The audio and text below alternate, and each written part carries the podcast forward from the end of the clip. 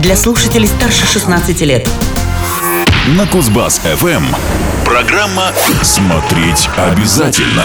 Здравствуйте, с новостями кино в студии Элина Сорокина. Сегодня в программе «Крепкий орешек» получит приквел. У новых «Звездных войн» будет немая версия. Фокс может перезапустить сериал «Баффи. Истребительница вампиров». В ближайшем будущем. Братья-сценаристы Чат и Кэрри Хейсы перепишут для 20 век Фокс сценарий шестой части «Крепкого орешка». Лен Уайзман, поставивший в 2007 году квадриквел «Крепкий орешек 4.0», вернется в экшн-франшизу в качестве продюсера и режиссера. Новый фильм станет своего рода приквелом и расскажет о молодых годах Джона Маклейна и начале его полицейской карьеры в Нью-Йорке в конце 70-х. Ожидается, что Брюс Уиллис появится в образе героя ближе к концу фильма, а действие будет параллельно происходить в прошлом и настоящем. Актер на роль молодого Маклейна пока не утвержден. Я же напомню, что самой кассовой частью франшизы является «Крепкий орешек 4.0». Он собрал более 383 миллионов долларов. Впрочем, по отношению затрат и отдачи в бокс-офисе лучшим остается оригинальный «Крепкий орешек». Смотреть обязательно.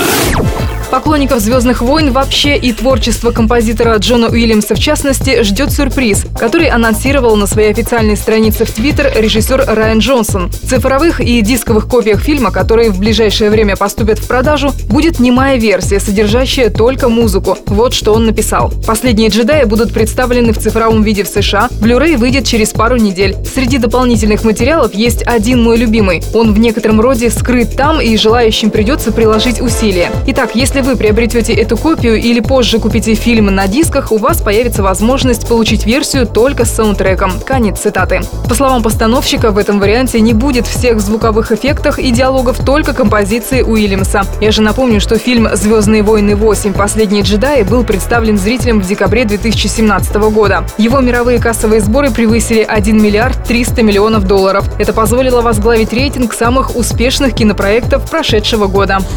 Свежие сплетни.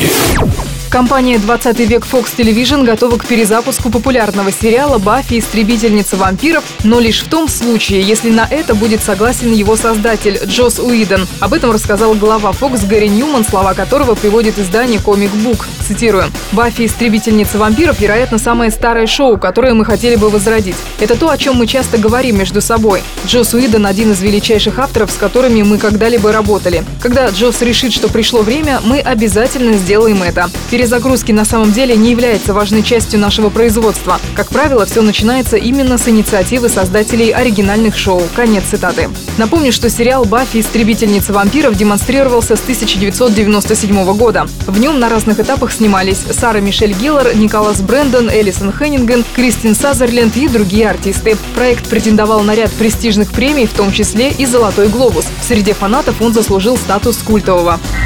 Смотреть обязательно. На сегодня это все новости кино. Программа подготовлена по материалам «Киномания. Киноньюз». Смотреть обязательно. Смотреть обязательно.